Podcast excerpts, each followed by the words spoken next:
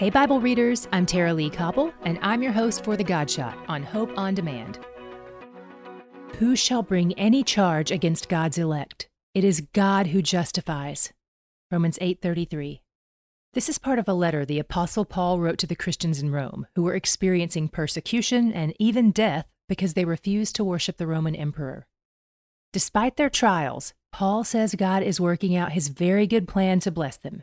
In fact, God has already given us the most incredible gift of all by sending his son Jesus to pay our sin debt. We started out as his enemies, but Paul said God chose us and called us to himself. As people who have been adopted into God's family, God has the final say. Even though we're sinners, he calls us saints. Even though we're guilty, our debt and our sentence have both been paid in full by Jesus. Praise God. He's where the joy is. To hear more of The God Shot and other great podcasts, go to hopeondemand.com.